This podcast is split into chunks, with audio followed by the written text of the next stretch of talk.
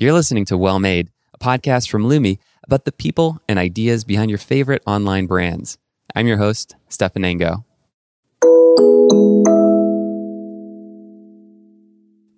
Erin Wallace, welcome to the show. Thanks for having me.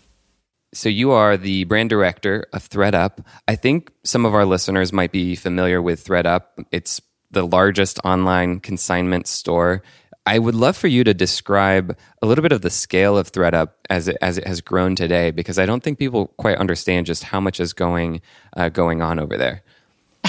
yeah, I know it's like a very common and fun misconception to talk about um, when people maybe have been to one of our retail stores or someone purchased something and said I got on ThredUp, and they imagine something very different than it is. But uh, what it is is the world's largest online thrift and consignment store which means uh, right now we have about 2.6 million unique items listed online. We process up to 100,000 items a day, and we sell over 35,000 brands. And then operationally, we have massive distribution centers across the country, which are the largest on garment hanger facilities in the world, which I like to describe as like the Monsters Inc. door factory is kind of, if you imagine that in your mind, filled with clothing. And it just, it's, it's yeah, things on hangers going around automatically. It, my co-founder Jesse has been to one of those facilities and just said it was like one of the most inspiring things she's ever seen. It truly, it gives me chills. I'll have to share a video link after. Um, it's really, it's really neat. We'll put that in the show notes. But um, so ThredUp, uh, you know, has only been around for what? When did when did it launch? I actually didn't have that in my notes. Ten years um, on September 25th. We're getting ready to celebrate our birthday. That's pretty exciting. And you've been with the company for just over a year. Um, you were at, an, at another company called Crossroads that people might be familiar with. I'm here in LA. I've been to uh, some of your locations, uh, the Crossroads locations back in the yeah. day. But you, you, you were with that company for like 14 years. And I, am I'm, I'm yes. guessing there was so much of uh, your experience there that kind of informed what you're doing at ThredUp. I, am curious if you can give a little bit of background on what you did there, what got you excited about ThredUp, and, and what you do at ThredUp today. Yeah. Um, I mean, I started in thrift, I always say like in the 90s in thrift stores in college, just as like a person who loved fashion and self expression. Um, and had no money. So, you know, that was kind of where you landed. Um, and when I got out of college, I just got lucky and ended up at Crossroads just as, you know, this was like an interesting company and model that made sense to me, even though it was pretty far outside the mainstream at that point. And I just started out as a writer, and it was a small family owned company that basically in that role, I, I did everything. I wrote training programs, I opened stores, I launched apps. You know, it was just had an opportunity to have my hands in all parts of the business. And so I stayed for a long time um, and kind of took it to where it where it was today, you know, kind of, and um, was just ready to move on to something larger. And ThredUp, I had been watching. Uh, I mean, th- there was no online secondhand. That was unheard of uh, for a very long time because the margins are so hard to sell used clothing. The idea of then being able to invest that into like a digital format where you're selling one of one, I just didn't understand how it could be done. So I was very interested when all these companies started popping up, probably around 10 years ago, seven years ago, five years ago, and then there was, you know, pretty much only ThredUp and a, a small handful of others left after the dust settled. So when I could see that they had really figured something out, I was really interested in getting involved. So that's what led me to ThredUp about yeah about a year and a half ago. And what um, what are your responsibilities there? So at ThredUp, I oversee the brand team, the creative teams, and then I'm also heavily involved in uh, I oversee the integrated marketing team. So it's kind of all of our campaigns and content and organic growth. Uh, you mentioned that the, this notion of the, the dust settling on, on the market, especially the online idea of, of thrifting. And I wonder if you can, you know, describe from your perspective what happened there. But because I, I do remember, I, I hadn't really thought about this, but there are so many companies that tried it out. And maybe it's this investment that you were describing of like the Monsters Inc. place, but how do you actually I mean, just the operational efficiency, being able to photograph things, price them, and all of that is so challenging. I'm guessing that's probably the reason why m- most people couldn't figure out how to do it. Um, but what was it about ThredUp that allowed it to to survive? ThredUp is by far, you know, the most operationally data driven, intelligent company that I've witnessed, and they were. I think they really understood and weren't afraid of what seemed, and they were told frequently was an impossible challenge. Um, that being the operations at the scale that they would need to achieve in order to be um, a successful company. They just tackled that and have built on it and just continue to innovate. And that's what has allowed the company as a whole to continue moving forward and then to survive when others couldn't. Um, I think the one of the outputs of that data driven approach comes out in the studies and in the reports that the company releases. These are available publicly, and I've just been I I don't know I love these this type of data analysis and visualizations, and I've been poring over it um, all morning, kind of preparing for this conversation, and it's just so fascinating. And I think where your particular area of emphasis being sustainability and, and brand overlap, I'm curious, like how do you get involved in the data aspect of that, and how does data inform what you're doing?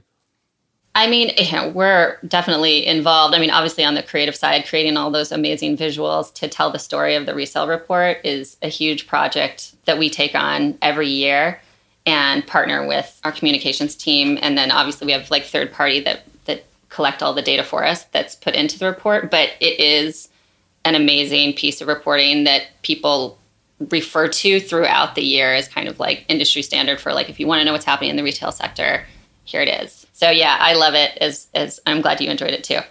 In terms of how I use it, it's so helpful for the resale report to come out every year and really just help us tell the story of how resale and traditional retail are changing um, with like actual real stats, the adoption rates of different generations into resale over time. I think those are really important people know that consumers are becoming increasingly eco-conscious, but like to actually put a number to it and say 74% of millennials and Gen Zs want to buy from sustainably conscious brands, and that's like a, a that's a real number um, that I think traditional consumers, whether you're older and you haven't bought secondhand, newer to secondhand for whatever reason, you're looking at that and going like, man, maybe I should check this out. Incredibly compelling numbers for us as like a marketer. I look at stats that are more like we know that we're buying twice as much now compared to 20 years ago and keeping it half as long. And that's just a number that points to a larger sustainability problem and a larger end of life of garments story that I'm very interested in telling, which is like, why aren't we thinking about what happens to your clothing at the point of purchase and wanting to drive a concept of circulator, circularity in consumers' minds? Yeah, and I think um, overall the the idea of reuse has been a theme that um, we've talked about on the podcast before with uh, companies like Eileen Fisher and Patagonia who've been on before. You know, in some cases, they were very focused on the aspect of actually repair. Is that something that you take into account at, at ThredUp? How do you um, manage the inventory that might be coming in that's not in perfect condition? Yeah, it's a it's a great question, and it's something that we actively are always trying to find new solutions to. We are interested in repair. We're actually it's a conversation we have on our organic growth channels a lot is about extending the life of your garments via clothing care whether and also just like interesting we're having an interesting conversation about like how often you should wash your clothes um, which mm. is less frequently than people think which has been kind of a really fun conversation to have because some people are like oh that's awful and some people totally get it. So those are kind of conversations we're driving on social. But in terms of like what we're actually doing on the operation side. So, I mean, all the clothing that we receive, we can still only accept only about 40 to 50% actually meet the quality standards required to resell on our core marketplace on thredup.com. However, you know, that leaves a business just as large of clothing that we still have to figure out how to responsibly recycle or reuse.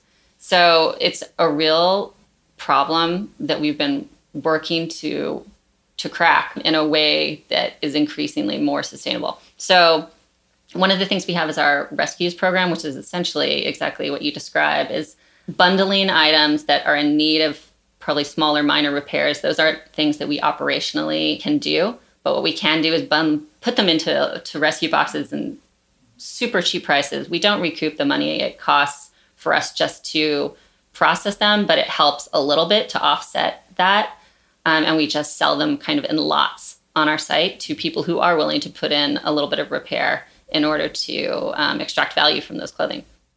It would be cool if you could offer that as a service, but I wonder if it would be even possible, really, uh, in a cost effective way.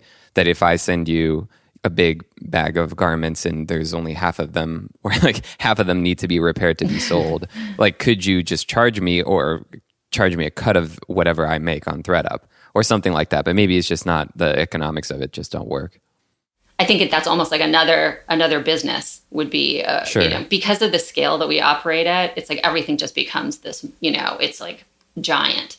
Um, so what seems simple is is never seem simple, is what I've learned. But yeah, I think trying to instead of reselling, I mean, what ends up happening to to the majority of clothing, um, this this applies to us and any charitable organization or pro- or for profit organization that accepts clothing, is that what they're unable to resell generally is sold by the pound into the aftermarket, which you know is a little tricky and um, often means that those items are being shipped abroad, which has a sustainability impact that we would like to minimize by returning as much clothing as possible back domestically to minimize the impact. One stat I saw somewhere, I think in one of your reports, was around how consumers are making choices um, around the resale value of the products that they buy. Is that something that is measurable? Have you, am I making that up? I feel like that's something I saw somewhere in one of your reports. Yes, I know, and I can't remember what the number is off the top of my head. Apologies, but it absolutely is. Consumers are at an increasing amount of consumers are thinking about the resale value of their clothing at the point of purchase. And that trend is rising quickly. I find that to be incredibly heartening. I just think about, you know, how you shopped 10 years ago, 15 years ago, the idea that when you went to a store and bought a dress that you were like hmm i need to be I, this is going to really hold its value and i'm going to be able to resell this at a good return is like would never have crossed anyone's mind the point of purchase was the point of purchase and you bought it you wore it you were done well, I think people, you know, talk about that notion when they're uh, buying a car or buying a house, like a big investment like that. But you know, on these smaller purchases, you don't think about it necessarily that way. And I remember, I'm going to have to find the, the link to this. I remember reading a really great blog post from someone, I think who was kind of a thrifter who was giving advice on how to point out the differences between a well made piece of clothing and one that's not. And are, are there tips that you have as someone who's been in this industry for a long time about how people should evaluate like the durability of a piece of, of clothing and how important that should be at the moment that they're purchasing it? I, I come at it from a little bit of a different point of view, which is I purchase probably 95% of what I wear secondhand to begin with. So I follow much more of a we have enough awesome clothing in the world policy. So if you start from point of purchase with secondhand, you're already having a more positive impact. But in terms of buying new and quality clothing, obviously there are brands with with good reputations that source material sustainably and have fair work practice um, that we support. I do think that the barrier to entry for those things for quality often is price. The idea that quality and sustainable clothing should be accessible to all. I know people support, but it is not there as an industry. So, I mean, you can pay a lot of money and you can get really great quality clothing, and that's awesome. But everybody can't can't afford to do that. So I think that's where shopping secondhand and you know ThredUp obviously comes into play. Yeah, and as someone who works in supply chain, I have this like fascination with an idea that we would be able to kind of track every item. So when you say you're mostly buying secondhand, I think something that maybe doesn't get taken into account is like the third hand, fourth hand kind of like market that happens. And I think ThredUp is is involved in that. I don't know if you're able to track any of these things, but let's say, you know, a pair of shoes could go across many different owners over time being purchased and resold through the platform. Is that something you're able to see at all or or think about? Not as granularly as we probably would need to be in order to tell that story, which I think would be so compelling. But what I can say is we have done things in the past where you can see where your clothing goes to, just the zip code. And people love that. Mm. Um, the idea that something they sold sold to somebody in Ohio or North Carolina and you're sitting in California, it's just kind of interesting to imagine that item with someone else living another life. Um, it's pretty cool. Well, and there's there's a chart that I, I would definitely share in the show notes that I think is fascinating that maps out you know how the relative spending is happening in the industry across secondhand subscription direct to consumer um, you know yeah. fast fashion etc and one thing that's growing is the the rental market as well uh, alongside uh, secondhand. And that's a really fascinating notion because you know companies like rent the runway the turnaround time like that's expected right? That any given item is going to have a life of however many uses 10 or 20 or or something like that. But when you're talking about owned, uh, purchased items, we don't necessarily think of it that way. But really, what's the difference? I mean, at the end of the day, it's like the same inventory essentially. Uh, you know, maybe the rental ones are a little fancier, but uh, that idea seems really powerful to me. I agree. I mean, I think that there's an overall mind shift in the concept of of ownership when it comes to clothing, and that, to your point, that is a combination of secondhand, third hand, fourth hand, you know, rental, subscription. There's just all these different ways to think about your closet.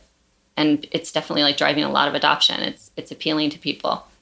I know that a big part of your job is kind of the outward communication and of you know what ThredUp is doing and, and just sustainability and, and, and, circular fashion. If there was something that you could just like snap your fingers and everyone would just understand, what would it be? Or like a, a different way of asking is like, are there misconceptions out there that you just wish you could eliminate? Yeah, I mean, I think like the simplest thing that I always go back to that people are still surprised by is for just for the U.S. economy, I think they'll manufacture about 34 billion garments this year. And of those, 64% will ultimately end up in landfill. And I like to partner that stat with the idea that if everyone in the US bought just one item used instead of new, um, it would be the equivalent of taking half a million cars off the road. It's a, it's like five, almost six billion pounds of um, carbon emissions, and that's shocking That's me. pretty crazy. I know, I know. And it's such a small act, right? So instead of buying your next pair of jeans new, just buy a secondhand pair. That would that would be your contribution. It's such a small contribution done at scale that makes such an impact. I think people are just really fundamentally unaware of the overproduction issue in the garment industry. And we talk about sustainability at the point of creation, but we're still creating too much. So, you know, you really have to balance your like new clothing consumption habits with other alternatives, whether that's rental or secondhand, in order to kind of stem the trend of the fashion industries. When I look at the the chart that I was mentioning, the areas that are shrinking are mall brands in general. Mm-hmm. We've talked a lot about mall, kind of the shrinkage of, of malls uh, in some of our episodes, department stores. So, those two things are probably the biggest areas where things are shrinking, um, which is to be expected. But the, the, fast fashion seems to be relatively stable or slightly growing. That's almost like behavioral. And we've been trained, I think, by some of these bigger fast fashion conglomerates about a certain behavior that, you know, A, the products can be really inexpensive and b you know you're going to change your mood or style or things you know multiple times yeah. a year and you might want to buy things that go along with that and how do we change the mindset you think for people who kind of maybe think of that as the default or they're maybe not even considering it they just that's the that's the store that's in their area and that's what they go to yeah i think the outfit of the day culture and just rise of social media and sharing what you're wearing all the time has definitely contributed to that. Like obviously in tandem with fast fashion injecting, you know, new, cheap constantly. It is just like the default behavior for a lot of people. Um, I think when I think about changing consumer behavior, I think that will come over time. But in the meantime, you have to offer a similar experience or satisfaction in order to replace consumer behaviors with a better alternative. So in my mind, at this point, I don't think it's probably reasonable just yet to say everyone stop buying fast fashion. However, if you can have the same cheap, fun, immediate treasure hunt, in our case, I think it's more fun than fast fashion, then you start to just see people shift towards a different model, but without necessarily having to say, like, I'm not allowed to have any more new clothes. So we're not trying to take the fun out of shopping. It's more like you can have fun shopping, but you can do it more responsibly. Yeah. I would love for you to share a little bit about what you've been um, rolling out recently with big retail partners. I, I, if you can describe a little bit about that, because that that was in the news recently.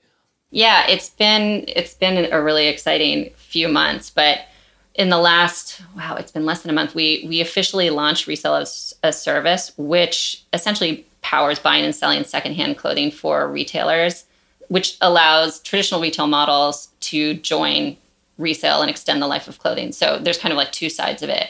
On one side, there's big traditional retail partners where we actually have a ThredUp pop up inside their store. So bringing secondhand, like literally into a traditional retail model, which just kind of injects a different energy into their stores, brings in new customers and drives repeat values because I think repeat visits rather, just because unlike traditional retail stores, secondhand inventory, every single thing is unique and it changes, I think in store cases weekly on our site hourly. So that's part of the the thrill of, of shopping secondhand. And then with other resale partners, they're using thredUP to offer a clean out service to their customers. So they put our clean out kits into their outbound orders, which allow their customers to then clean out their closets mm. as part of their, their purchase cycle their items are sent into thredUP, and then they're able to use the credits that they receive back to shop at either thredUP or the brand that they partnered with in the beginning. So Reformation and Cuyana are two of our big partners on that side. So they're pretty cool partnerships. Yeah, and I mean obviously the logistical complexity of what you're doing is just a whole different kind of level of expertise that they probably don't want to get their hands in, which is it's just so complex and not their expertise. Yeah, I mean, I think that's like you hit the nail on the head is that like everybody wants to have resale somehow involved or like t- add more circularity, but quite frankly, like the infrastructure is insane. And we've spent 10 years building that backbone and building that muscle. And so now we're kind of interested in allowing retailers to tap into that to just create a larger ecosystem of resale. Personally, so we had the CEO of Poshmark on recently, and I think the the approaches are very different, right? Mm-hmm. Because they're more like peer to peer. It's yep. all kind of people shipping to each other, whereas ThredUp is more centralized and is involved in the processing and organizing of the inventory, which personally is just the more more the way that I kind of think, and I think it's important that companies like yours are investing in the infrastructure that's necessary because there, there's an infrastructure at scale of manufacturing. So we need an infrastructure at scale for the kind of like recovery and other side of it. But has there ever been like, is that a fight or anything internally? I mean, I, it feels like a strong kind of mission and value of the company, but sometimes I, there must be the thought of, hey, wouldn't it be easier if we could just let, let our customers like ship things to each other? Yeah. Um, you know, I think it was a decision made a while ago that it is like a, a, fundamental difference. And we do think it actually is an advantage for us and a different point of differentiation. I love Poshmark and think peer to peer is an awesome model. Ours is just different. And I think what it offers is total convenience. And that is what right. we want to be able to offer in order to encourage people to clean out there are just a lot of people, myself included, to be quite frank, who just are, you know, not interested in taking pictures of their things and writing descriptions and monitoring the transaction and shipping the stuff even with best intentions and knowing I'll, you'll you'll make more money you'll get a better return. I just don't want to invest my time that way and i really just want to put it all in a bag you know we say from gap to gucci and get it out of my life and know that i haven't done something terrible with it. You know, I didn't throw it in the trash. I'm doing it responsibly, but like I just I just want it gone. So I think being able to offer that service and be successful and offer people some money or donation or credit to shop the site feels like the right direction for us. A lot has been written about the Marie Kondo effect, um, and we there's oh, been yeah. we can post links and stuff like that. And I know that it affected you in a big way this year with the um, the, her Netflix show. I kind of feel like you can make an argument both ways about the like impact of that, whether it's a good thing or a bad thing. But I wonder how you perceive that, or like what. I mean, obviously, I think it's probably great in terms of like bringing a lot of inventory into ThredUp, but. Um, do you think that long term it's raising the level of consciousness, or is it just an opportunity for people to like have a big empty closet and fill it up again with a bunch of random other stuff? Yeah, I, and I have I have complex feelings about Marie Kondo. It was a huge impact on Thread. I think it was about an eighty percent lift in requests for cleanup kits, and we already get a huge number of requests. So that was exciting to see all of the things that were coming in from from a viewership point of view. There was not a lot of conversation or any conversation about what people were supposed to do with their stuff when they were getting out of their life. So I know across people who work in resale sustainability, it was a little bit painful to see bags and bags of trash with no conversation about how to responsibly get rid of those items. Yeah. So I was I was happy to see the lift to see that people were looking for that, but a little envisioning an equal or greater number of items just being tossed, which is tough. Whether people are then going to fill their closets with more new stuff, I don't know. I mean, I think overall it, it was a good way to highlight the crisis at this point that we're in of stuff. Um, and I think everyone's really starting to, to feel it. And you could see that resonate at scale with Marie Kondo. She, because I mean, she had a book out, you know, several years before that. And I remember uh, I was at Crossroads at the time, and there was an impact there too. But it making to, you know, Netflix level proportions and hitting um, a note really speaks to a larger a larger conversation that people are ready to have about um, their stuff, what they do with it, how to get rid of it. Yeah, so I actually found it quite heartening. It does. It does feel like there's been a, some sort of tipping point. I feel this year. I think at, at Lumi, you know, we're involved in a lot of packaging sustainability questions, and and it's hard to pinpoint exactly. If I had to guess, I would say that like there's been so much polarization uh, uh, in in our politics that it's kind of forced people to pick a side maybe and mm. if you're gonna if you're gonna have to be picking a side uh, between you know not caring about the planet and caring about the planet i think a lot of people are sort of realizing that they care about it and that is maybe a good thing um, i'm generally like not so fond of how much polarization there is but if it helps people actually kind of strengthen their beliefs or feelings around this, it maybe it is a good thing. I hadn't really thought about it in that way, but I think that's really interesting. The concept that because the nation's political system is what it is right now, that essentially people feel more on one side or another than ever before. And we know that the planet is on one side and not on the other. And so it's just more prevalent. It feels more dire. I mean, absolutely. I don't, for, for anyone who who does care even a little bit about the environment, it feels certainly more dire now than it ever has that I remember. But why just do you do you feel the same way as I do? Like that really like maybe in the past twelve months it's like hit a, a, some sort of inflection point of some kind or or is that just something like you could say the same thing happened you know in the late 60s and and then we got over that and forgot about it for you know 30 years is it just fashionable? Mm, no, I think it's the adoption rates are too high and continue to trend kind of, you know, up and the right, up and to the right, whether that's like from just like business point of view or what we see in our reports and um, how shopping behavior in younger generations so we can predictively say it's going to continue to grow. I think it's just hit mainstream these kind of alternative options it's just less of a stigma now for some reason. I don't know how that suddenly became so widespread, but yeah, thinking back to just how far it's come from like crossroads days and the stigma of secondhand into 10 years ago and the stigma of secondhand that they were started trying to overcome at ThredUp to the conversations we're having today, it's very, very different. And it seems like um, the Gen Z generation, which is just starting to enter kind of like purchasing age, uh, being like, you know, more active members of the purchasing group are pretty much like flocking to these different platforms that uh, offer this. Yeah. And I don't know if it's just, you know, maybe a, a combination of I think they've been engineered since the beginning in this like mobile friendly way, or is it that you know there there's more of an entrepreneurial spirit or something? I, I, I'm I'm just curious about what's your perspective on like where you see Gen Z kind of um, taking us.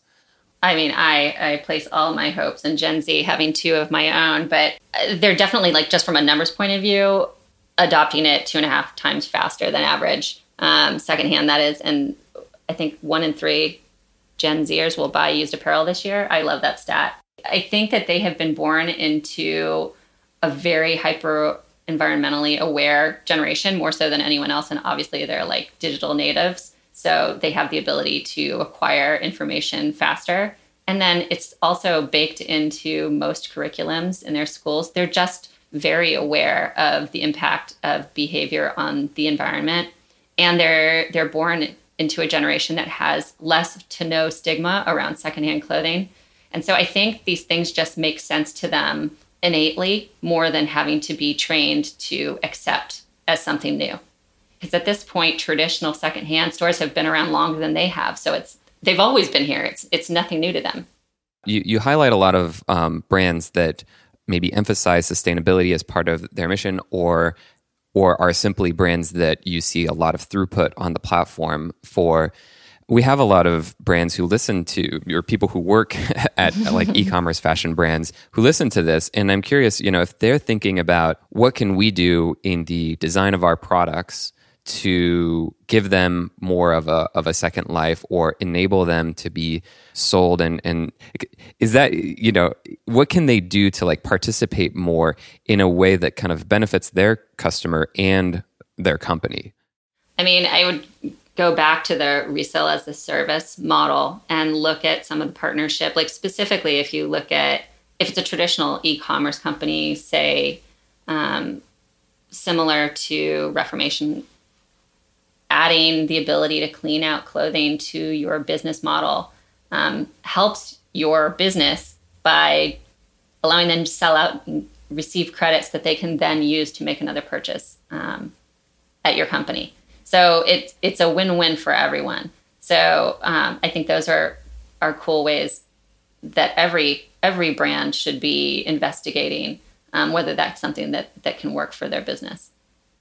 Yeah, I would love for for ThredUp to get even more involved in the B two B side of allowing the platform to serve other brands because we obviously have examples of companies that have vertically integrated that and we talked about patagonia and eileen mm-hmm. fisher and there's more um, of kind of like taking that whole stack and trying to to allow their customers to and that the, the benefit of that is that you sort of stay in within that brand's ecosystem and so brands like that but we've talked also about the logistical complexity of all of it so how do we how do we set it up? Because obviously brands are incentivized by repeat purchases yeah. and you know and and fast fashion has been so successful because like eh, you know it's it's whether you want to call it planned obsolescence or just like a choice that customers are making to purchase items that are not going to last that drives repeat consumption that is that is how companies stay afloat. So yeah. those two kind of uh, things kind of pull at each other, and I don't really know, you know, how to solve that exactly. Yeah, I mean, I think like the, that's the beauty of some of these partnerships is that they drive repeat purchase just by giving the you know it's like sell your clothing get credit back to the brand that you purchased from in the first place it just it's kind of a beautiful system but if I'm an e-commerce company, f- first and foremost, is there a way for me to do that?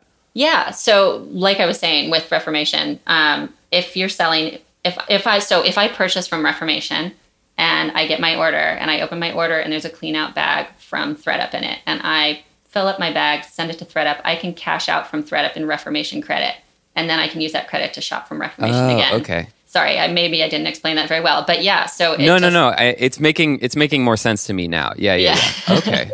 That's fascinating. Yeah so it is just basically plugging resale into your business model um, and driving repeat visits for that e-commerce company. So like with reformation for example have you seen enough of a of a loop to kind of have any case studies or or any data on that? Or is it still just too early to tell I don't know that we have releasable data at this point, but it's a very strong par- partnership with that's been going on for a while. I can follow up and see if there's anything we can share, but I'm I'm not aware of shareable shareable data at this point. Yeah, but it would be fascinating to close the loop and see like how what you know what kind of lift it provided or something like that in terms of you know if you can keep the dollars in that ecosystem, does it incentivize some future purchases? Yeah, absolutely.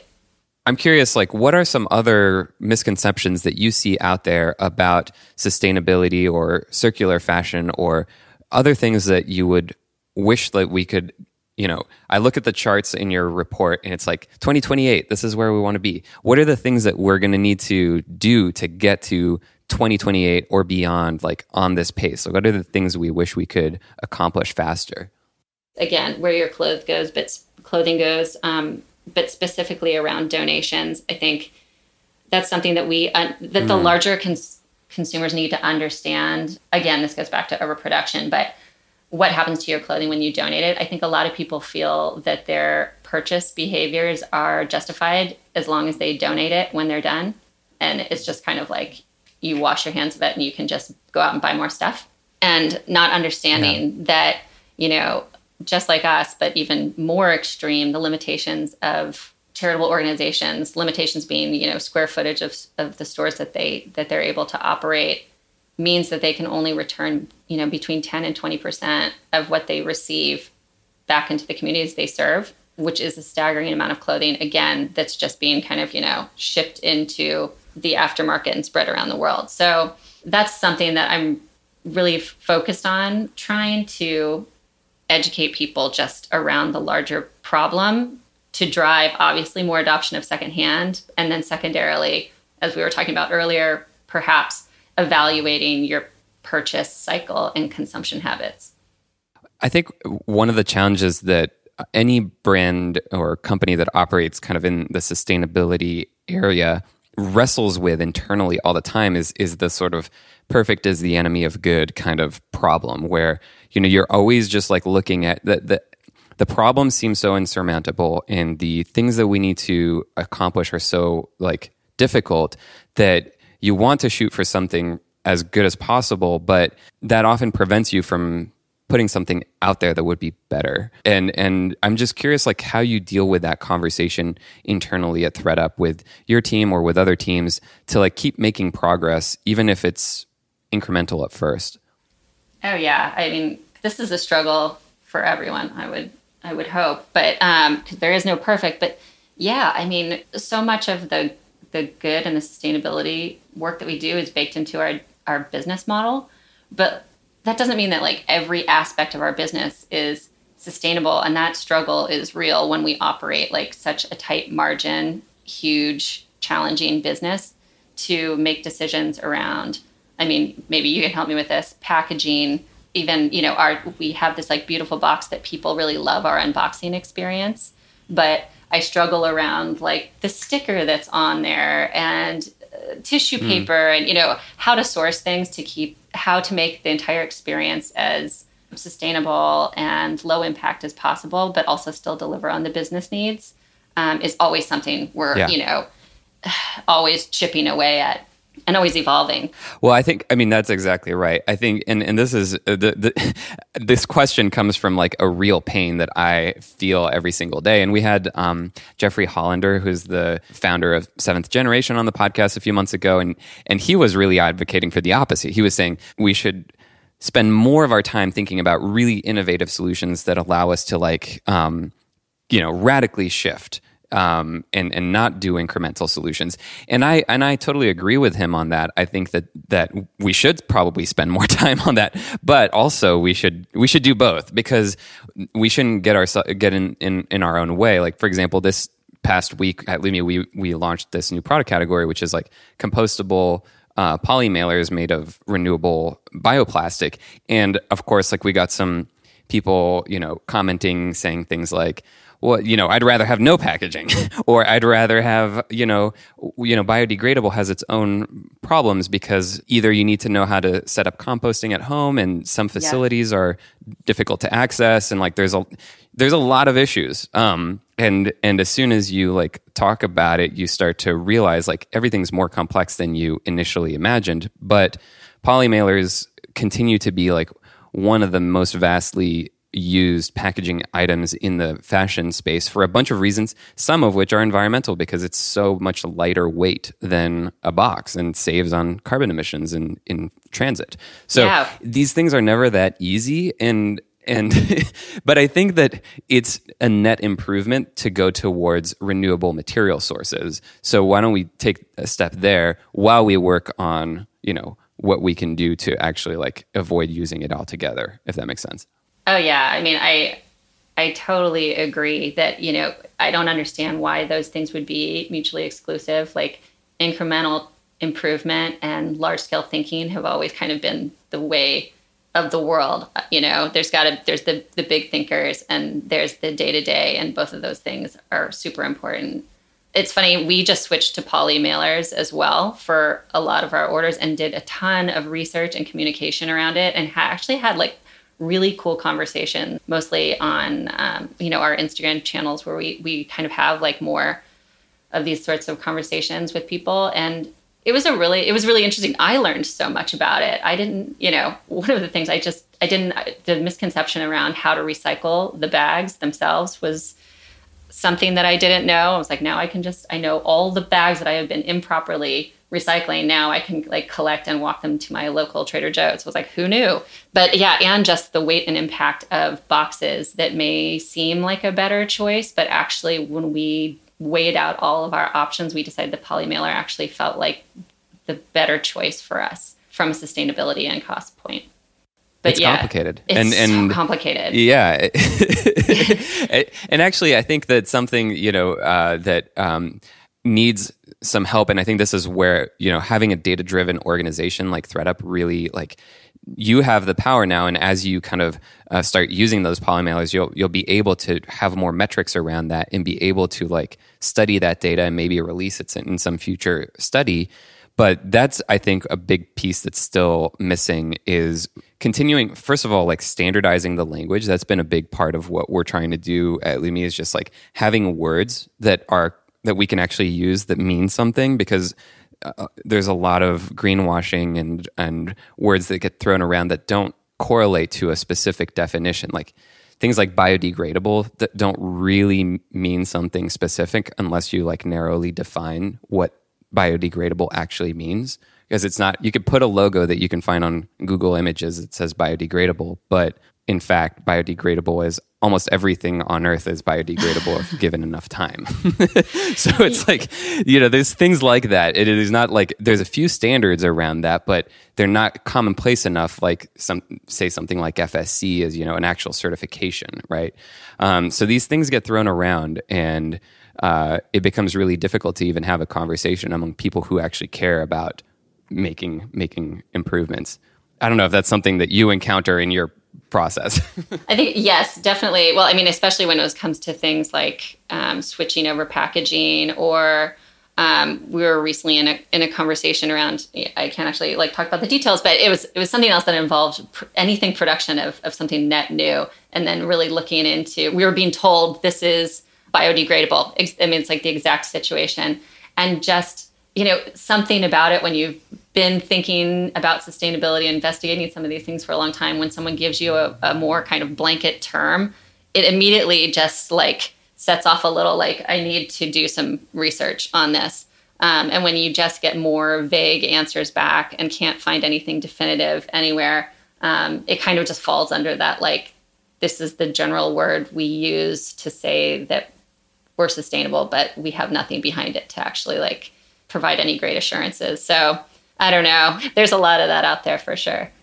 Do you have some? I don't know what the kind of the way that ThredUp uh, works through those things internally, but um, are there principles or approaches or, or things that you've found useful to talk with your team and keep making progress and not get stuck in the weeds of like again the like perfect is the enemy of good type of thinking? I would say overall as a company culture, we don't get stuck in the weeds on much of anything. It's a very forward moving culture. So when we need to get something done or take an approach to whether let's let's stay in the packaging zone, if someone is if from an operations side they're looking into this it's there's open communication so all the groups are looped in just like an fyi this is happening or we're we're looking at these options do you want to be involved in this is usually how it happens and then we'll pick it up and say looking at it from a consumer point of view and from a sustainability point of view like oh we're suddenly going to switch from paper to poly, yeah, that's a conversation we're going to need to have with our consumers who certainly view us as a sustainable option. Like, is this sustainable? How do we feel about this? Like, we open the conversation, do the research, talk about whether we feel like it's aligned with our values, and go from there. So it's like, it's very forward moving. It's very, very rare we get to wrapped around the axle of things for very long. That's awesome. I want to wrap up by asking, and I'm kind of putting you on the spot here, but do you have people, resources, podcasts, magazines, online publications, books, things that you kind of go to for best practices in in this area or or brands that you look up to I, would love for you to share a few threads for our listeners to explore yeah sure um, we're part of a sustainable fashion forum here in the bay area that we love um, and they're actually you know in terms of like just individual people that are great resources i often will check in check in with them.